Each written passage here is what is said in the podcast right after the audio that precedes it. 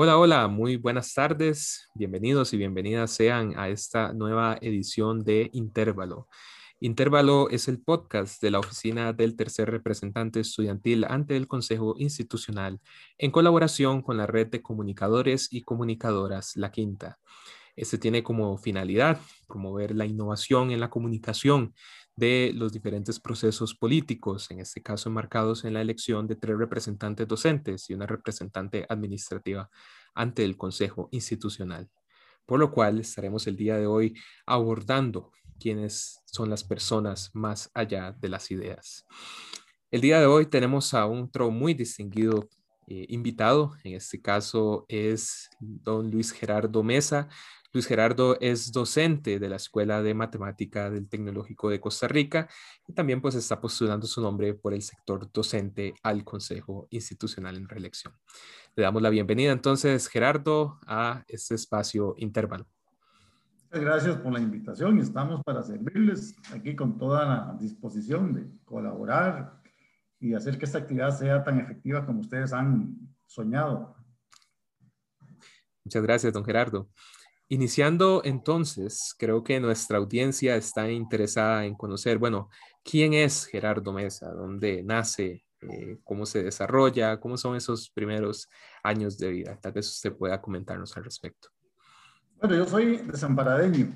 Nací en San Rafael, arriba de Desamparados, y una, una cosa que muy poca gente sabe es que soy gemelo. Tengo un hermano gemelo. De manera que me tocó crecer en una familia de tres somos tres, tengo una hermana, mi hermano gemelo, un padre y una madre humildes, pero sumamente trabajadores, personas que son ejemplares en, en los esfuerzos, en sus anhelos. Somos de una familia sencilla en donde el trabajo, el compromiso, el respeto siempre fue inculcado. De esa niñez que yo quisiera para mis hijos, pero que ahora ya no es posible, al menos aquí en las ciudades, donde crecimos en pandilla, un montón de chiquillos y de chiquillas eh, éramos vecinos y compartíamos mucha, mucho, mucho rato jugando, quedó y jugando bate. Y vivíamos con mucho más seguridad que ahora.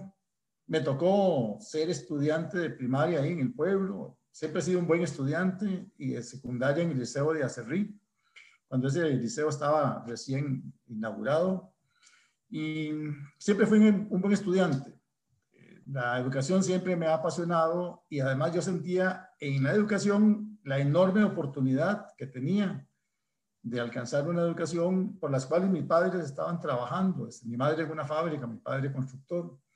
Era, era una época maravillosa donde jugábamos bola en cualquier calle, en cualquier rincón, con un nivel de seguridad mucho mayor. No ha sido así para mis hijos, que han tenido que ir más encerrados en su casa. Esa es, son recuerdos maravillosos de la, niñez, de la adolescencia, y eso me inculcó siempre eh, respeto por, por las personas, respeto por lo que la gente hace. Me tocó en mis épocas de vacaciones de secundaria ir a trabajar, a veces cogiendo café con mi mamá, con mis hermanos, en otras etapas trabajando en construcción con mi padre, eh, vendiendo pan en las madrugadas, haciendo en algunos momentos rondas de pan, que son trabajos duros, duros, duros, que me mostraron lo que es el trabajo, el trabajo honesto. También trabajé en tiendas vendiendo ropa, zapatos, relojes. Este, esas eran épocas de vacaciones en donde yo colaboraba con mis padres para comprar los uniformes y los cuadernos que seguían del año próximo. Pero yo lo, lo, agradezco tanto porque para mí fue una oportunidad de ver el valor del trabajo, el valor del esfuerzo. Y como estudiante, eh, siempre hice un gran esfuerzo de, de, rendir bien y diría que era un muy buen estudiante. ¿Qué basta? Podría rajar que, que era el mejor estudiante en esa época en el cole. Y después, bueno, pero lo que pasa es que en mi barrio todos éramos una pandilla de chiquillos muy parecidos en condición socioeconómica y ahí, miren, ahí no había nadie que estuviera en la universidad.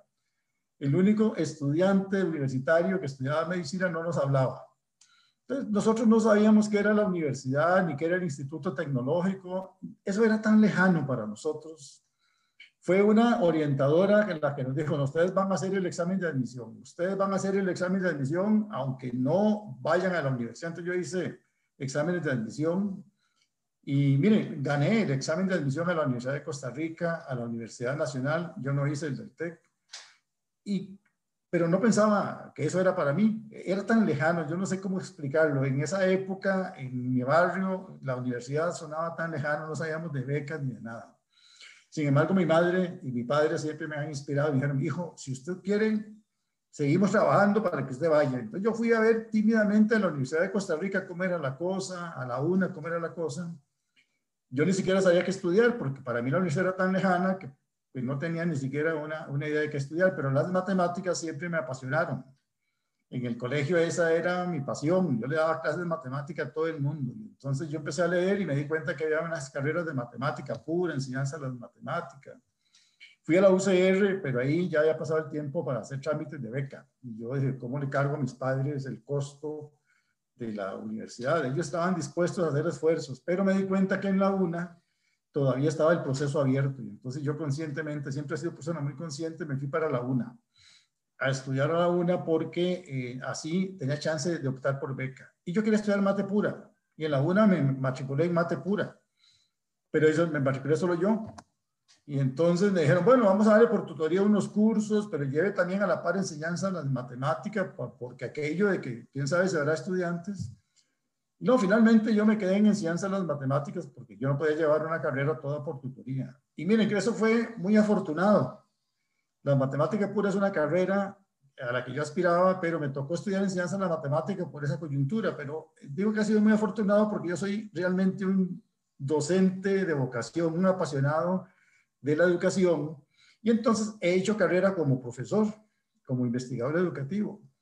Y trabajé en secundaria muchos años, como siete años, y siempre son fui de esos profesores de una gran química con los estudiantes, pero además muy metido en colegio y muy metido en proyectos. Por ejemplo, en, en, esa época estaba el concurso Antorcha, entonces yo era el líder del colegio en Turrialba con el grupo Antorcha y nacieron las Olimpiadas de Matemática y también ahí los chicos y chicas pasábamos todas las noches, los feriados, los sábados, los domingos en un grupo estudiando para competir y nos, nos iba bien. Ese es mi, mi espíritu, digamos, de, de trabajo. Tengo una familia a la que valoro por encima de todo. Mi esposa ha sido para mí un apoyo fundamental en 33 años de matrimonio. Eh, tal vez ella diga que no le digo frecuentemente lo que la quiero, pero este, para mí es fundamental ella en mi vida, el apoyo, este, todo lo que es el consejo, a veces hasta las regañadas y a veces hasta las preguntas de qué, en qué estás.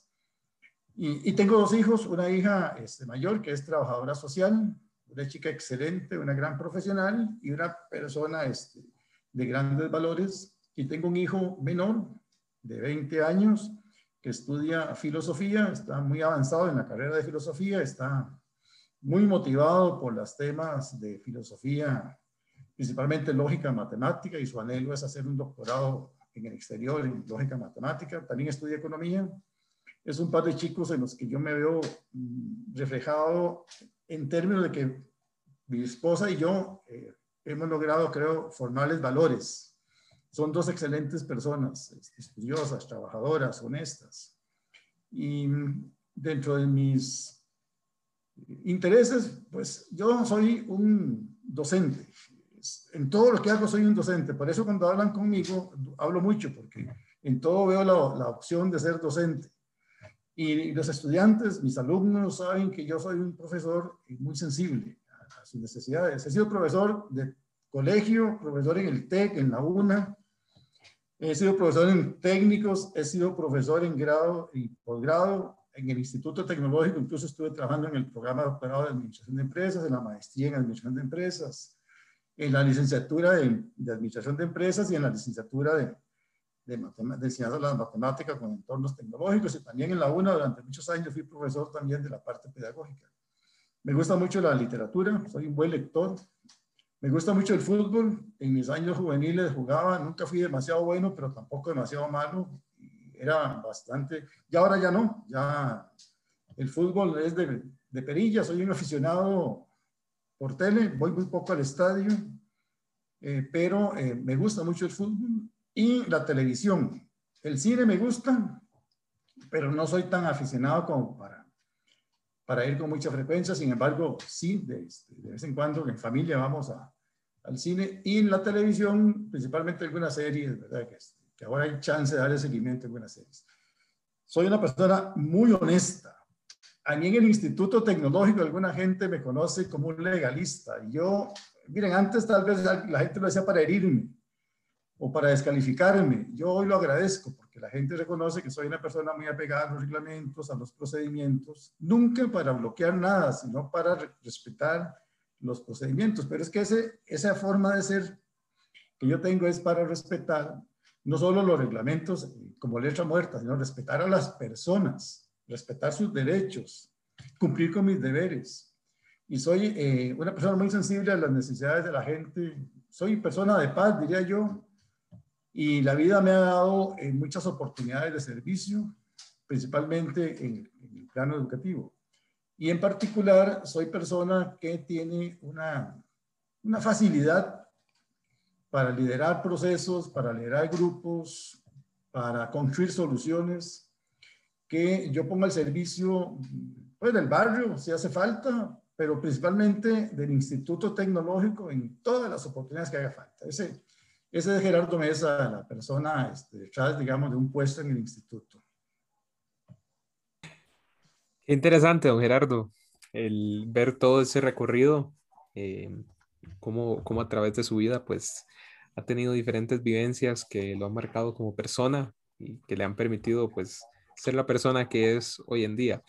De hecho, uno de los elementos que quiero destacar y, quiero que nos ahonde un poco al respecto de su vida como, como universitario, esos años que estuvo en la UNA. Eh, si pudiera comentarnos qué tal fue su vida como estudiante universitario, em, qué gratos recuerdos podría tener de la universidad, qué podría comentarnos al respecto de Gerardo Mesa como universitario. Yo ingresé a la, UNA a estudiar matemática, les decía, matemática pura en ese momento, y entonces en la UNA en esa etapa me llevaba las humanidades, o llevaba lo que llamaban un propedéutico, eran cursos de preparación para la carrera. Podía llevarlo de manera simultánea o en secuencia. Alguna gente llevaba humanidades primero y después el propedéutico o junto. Yo agarré todo junto. Imagínense, yo no sabía nada de lo que era la universidad. Yo lo que tenía era un enorme entusiasmo y mucha confianza en mí, porque, digamos, en el colegio yo era el mejor. Y entonces estaba carboneado que tenía competencia. Y cuando llegué a la universidad, y el primer día de clase me perdí, yo no, conocía, no sabía nada, estaba esperando, miren, decía laboratorio de física, y yo me fui para el aula porque en mi colegio no había laboratorio, yo no sabía lo que era un laboratorio. Ya al rato llegó alguien más despabilado y dijo, no, no, no, el laboratorio de física queda allá, y nos fuimos regañada el profesor por llegar tarde, y comienza el profesor a decir, bueno, miren, aquí entonces vamos a, a empezar, hay que saber, y yo me di cuenta que siendo el mejor estudiante de matemática de mi colegio no sabía nada. Y empezó a hablar de trigonometría y de logaritmos. Y tengo una anécdota que me, me duele porque un compañero que estaba a la par, que hoy es un físico muy distinguido en el Opsicori, el profesor dijo, hizo una pregunta y él levantó la mano un instante primero que yo. Los dos levantamos la mano. Él la levantó mire, profesor, es que yo de eso no sé nada. Y yo le iba a decir lo mismo. Y el profesor le pegó una regañada. Un momentito. Usted está aquí en la universidad. Si no sabe, es problema suyo. Vaya y busque a la biblioteca lo que le haga falta. Y yo bajé la mano tímidamente. Fue durísimo ese primer día. Y en la tarde tenía clases de las humanidades. Yo llegué a mi casa y le conté a, a mis padres que me bajé del bus. Yo vivía en Desamparados en esa época. Iba de Heredia a Desamparados en el bus que me llevó de Heredia a San José me bajé y digo, yo no, no hallaba la parada del bus de Acerrí, que es el que me llevaba a mi casa. Estaba desorientado del, cansancio, de lo asombrado de ese día. Sin embargo, yo soy muy tenaz y no aflojé. Y miren, otra anécdota. En la misma semana un profesor nos dijo, vean, ustedes aquí son, ya habían pasado unas dos o tres semanas, ustedes aquí son 40. Yo les digo, aquí van a pasar 10. Les digo quiénes Imagínense qué tipo de agresión. No sé si el profesor eh, podría decir que él es un agresor, seguramente no, nunca valoró lo que era, pero ustedes van a pasar 10. Les digo quiénes. Y uno, eh, empezando en un, en un contexto distinto, mis matemáticas no eran suficientes, pero este, ese compañero y yo empezamos a estudiar juntos y salimos adelante. Y nos, salimos bien ese año. Después él tomó una carrera, yo seguí ya con la de matemática. Y siempre fui eh, muy buen estudiante en la carrera de matemática. Pues la verdad que dirán que soy muy poco modesto, pero era el mejor de mi, de mi generación. Siempre he sido muy solidario con los compañeros. Tenemos un grupo de trabajo y de estudio. Uno de los compañeros de esa generación fue después mi colega aquí en el Instituto Tecnológico, Fabio Hernández, un colega este, tuvimos que pasar muchas penurias ahí estudiando matemática y, y hacer carrera. Y una de mis condiciones propias de esa época fue ser dirigente estudiantil. Yo fui presidente de la Asociación de Estudiantes de la carrera de matemática y representante estudiantil en diferentes consejos de escuela, de facultad. Hasta tuve una leve oportunidad de ser candidato a la FEUNA. La FEUNA es la Federación de Estudiantes de la UNA. En algún momento las coyunturas políticas eh, me plantearon la posibilidad de esa candidatura. Fue efímero, era una de las posibilidades. Yo me quedé helado, me quedé asustado porque eso no estaba en mis planes, pero siempre he sido de asumir retos y dije, bueno, si hace falta, entramos.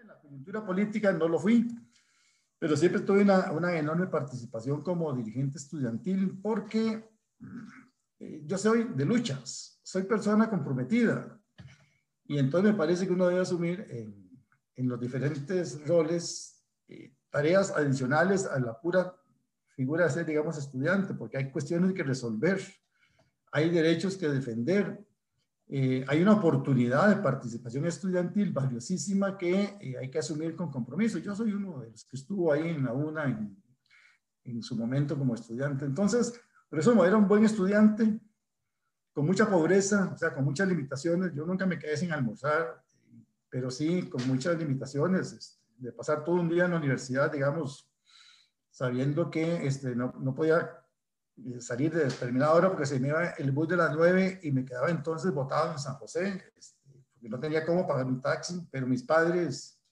siempre me dieron este, para que me sostuviera este, con las condiciones mínimas, lo cual yo les agradezco y les he reconocido en términos de ser el mejor estudiante que pude y el mejor profesional que he podido ser en agradecimiento a esa, a ese aporte. Ese soy yo, era un estudiante bueno, muy metiche en la parte estudiantil, muy solidario con mis compañeros y salimos adelante. Nos repusimos de las necesidades y las diferencias de nivel que tenían unos compañeros de entrada a base de estudio durillo y de mucha este, convicción en las capacidades que uno tiene. Interesante, don Gerardo, conocer esa vida universitaria y, sobre todo ese elemento de dirigente estudiantil. Creo que eso no, no, lo había escuchado antes, entonces creo que nuestra audiencia también estará igual de, de sorprendida en este aspecto. Don Gerardo, también me gustaría ahondar, bueno, usted se egresa de la UNA y pues por la orientación de su carrera eh, ya tenía un rumbo definido, destinado que era la docencia. ¿Cómo ha sido o cómo valora usted después de todos estos años esa trayectoria que ha tenido como docente? Y también, ¿qué experiencias lo han marcado ustedes, eh, situaciones tal vez como, como docente e incluso como persona? Yo empecé a ser profe de mate a los 19 años, ¿verdad? Porque en esa época este, había muy pocos profes de matemática y entonces los que estudiábamos matemática teníamos chance de hacer permisos en colegios. Entonces yo de, estuve un año ahí en generales y en la parte propedéutico, un año después en la carrera. Ya en el, en, cuando empezaba el tercer año, yo tenía 19 años apenas, salió una oportunidad y me fui a dar clases. Y a partir de ahí no he parado, ¿verdad? Este, seguí trabajando y trabajé entonces el año siguiente en el Colegio de Señoritas y trabajé después en Turrialba. Y empecé a probar el campo laboral, porque siempre el educador el que estudia para educación siempre pienso yo que tiene un temor, es, me entusiasman las matemáticas, pero seré eh, capaz de ser un buen docente en matemática, que no es lo mismo, no es lo mismo que te gusten las matemáticas, enseñar matemáticas. Bueno, yo tuve la fortuna de poder estar estudiando e ir de una vez practicando. Y las experiencias fueron maravillosas, ¿verdad? Yo tengo una química ahí de contacto con los estudiantes mm, magnífica. Y entonces las experiencias fueron muy positivas. Después tuve chance de conseguir propiedad en Turrialba. Yo vivía en Heredia en esa época y me fui para Turrialba, estaba soltero. Dedicaba toda la semana a Turrialba. Había tenido ya alguna experiencia laboral en la UNA como profesor. Entonces trabajaba en la UNA, pero la mayoría del tiempo en secundaria en Turrialba. Fueron cuatro años maravillosos. Turrialba es un pueblo que lleva en el corazón. Fueron años enormemente buenos en el IET. Eh, con todo el entusiasmo de la juventud, con un colegio lindísimo, muy organizado, con unos colegas extraordinarios y con unos jóvenes ahí, estudiantes, eh, pero ejemplares, ¿verdad? Unos eh, muchachos con los que yo todavía tengo contacto, porque eso es una de las maravillas del Face, del Facebook, había perdido el contacto, pero ahí me los encontré y les sigo queriendo y ellos me siguen respetando y apreciando. Fue una construcción de una persona joven, tenía en ese momento 21 años, eh, de ir creciendo como persona, la, distancia de edad con algunos de mis alumnos eh, era muy corta. Incluso fui profesor en la Universidad Nacional de un grupo de personas que eran mucho mayores que yo, porque eran profesores en servicio, pero con estos chicos de secundaria fue maravilloso.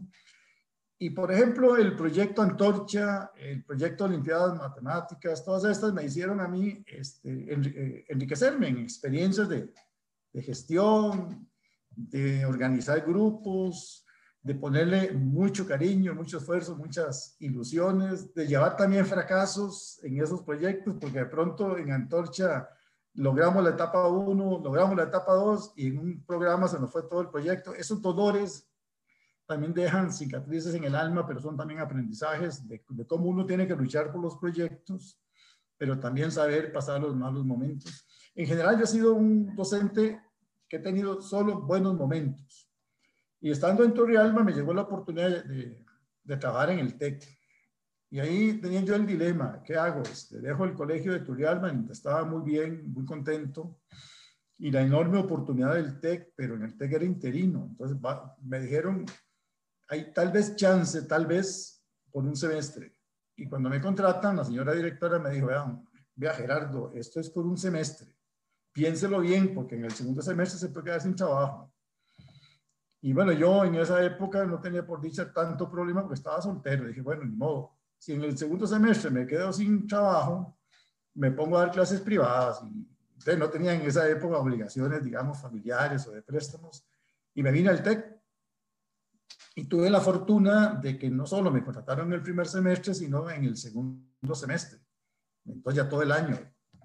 Pero además se hizo eh, algo extraordinario. Fue que en el segundo semestre me nombraron en propiedad cosa que no siempre ocurre tan rápido. Entonces yo entré en propiedad en el segundo semestre, lo cual agradezco mucho a la señora directora, a los colegas de la época, y empecé a ser profe ahí en la escuela de mate y a ponerle siempre cariño a la docencia y comenzamos también a trabajar en extensión. En esa época había un proyecto que hoy todavía existe, que se llama Maten. Soy uno de los pioneros de Maten y a trabajar en formación de educadores, en educación continua. Y eso primer año, segundo año, tres años. Y en algún momento de esos tres años comienza la, la cuestión esta electoral, de que hay una elección al Consejo Institucional, un grupo de profesores y de profesoras comenzaron a organizarse y que había que poner candidatos. Y bueno, apareció el nombre de un distinguidísimo profesor de la época, distinguidísimo profesor de la escuela de computación, que también era matemático, eh, también el de otro colega este, de química de San Carlos, que posteriormente fue eh, miembro del consejo institucional, pero en esa época iba también, y, y el tercero, andaban buscando tres candidatos y, nadie, nadie quería, y ahí me dicen a mí, y yo, pero yo estoy empezando aquí en el TEC. Sí, pero ahí somos tres y ahí nos jalamos y la candidatura entre todos. bueno, yo dije que sí, y a la semana siguiente los, los otros dos se quitaron y me quedé solo. Solo, yo estaba recién llegando al TEC. Yo creo que me conocían ahí en la escuela de mate, si acaso.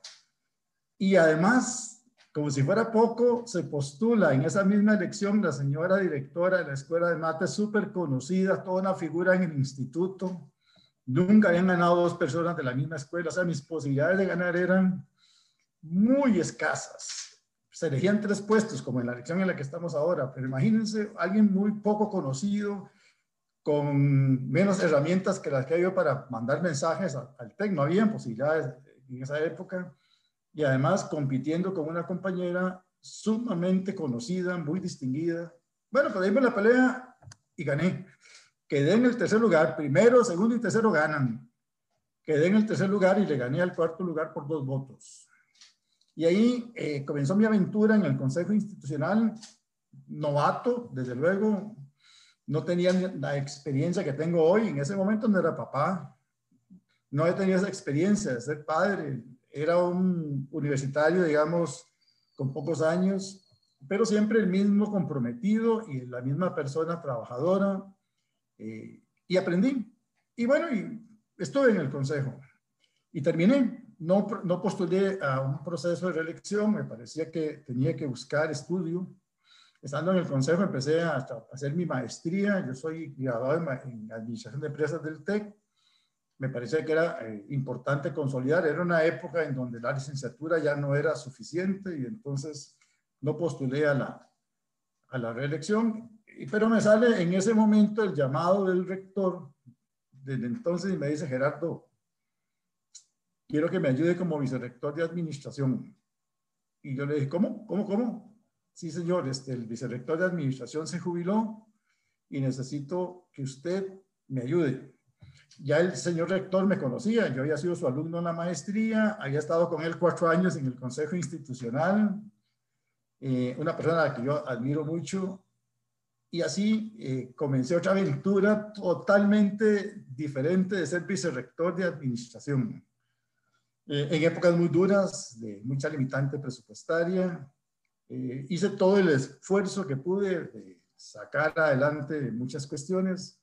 Siempre mi voluntad es cumplir eh, las funciones, a ver, con respeto a la gente, negociando, pero en todos los puestos en que yo he ocupado siempre he tratado de ser cordial, de ser negociador, de respetar a la gente, pero siempre de tomar decisiones. O sea, nada de andar este, haciendo que el tiempo pase. Y en esa época hicimos un gran esfuerzo porque algunas cosas caminaron, fueron años muy duros, de un gran aprendizaje para mí. Y bueno, este, esa fue también parte de mi aventura, eh, digamos, complementaria a lo académico, que con mucho gusto más adelante puedo detallarte de cómo esas dos cuestiones coyunturales, la elección al consejo, en una elección que era realmente muy difícil de ganar, pero que gané, y después la posibilidad de ser vicerrector a una muy, muy joven, pero con, un rector muy sabio, un rector que para mí fue este, una persona de la que aprendí mucho, don Arturo Jofre, el trabajo duro eh, con los directores y directoras de la época, en esos entonces recursos humanos, financiero contable, aprovisionamiento, servicios generales, servicios institucionales y otros, eh, forjaron en mí más visión de la universidad, en este caso del TEC, y fueron también eh, elementos para construir esa experiencia que uno como ser humano va acumulando y me dieron toda una plataforma para seguir aportando en lo académico y seguir aportando en lo administrativo. Sin duda toda una trayectoria, don Gerardo, tanto como docente y en la gobernanza institucional. Lamentablemente ya el tiempo nos está ganando, entonces me gustaría hacer únicamente una pregunta de cierre y, y de manera muy puntual me gustaría que le regalara un consejo a, nuestra audiencia. ¿Qué consejo le daría usted a la audiencia que nos escucha? jóvenes, estar en el Instituto Tecnológico es un privilegio. Es una de las instituciones más importantes que tiene Costa Rica. Cuando hablamos de privilegio no es en el sentido odioso de la palabra, es en el sentido de que es una oportunidad de oro. Yo les digo, estudien en el TEC con cariño, fórmense con cariño, aprovechen todas las oportunidades que el TEC les da porque formarse en el Instituto Tecnológico es una oportunidad de oro para contribuir con el pueblo de Costa Rica. Cuando decimos Instituto Tecnológico, hablamos de una institución que sabiamente creó el, el pueblo de Costa Rica y que ustedes poder ingresar al TEC cuando hay tantos muchachos que lo quisieran hacer y no tienen la oportunidad, es una oportunidad de oro. Pongan en esfuerzo.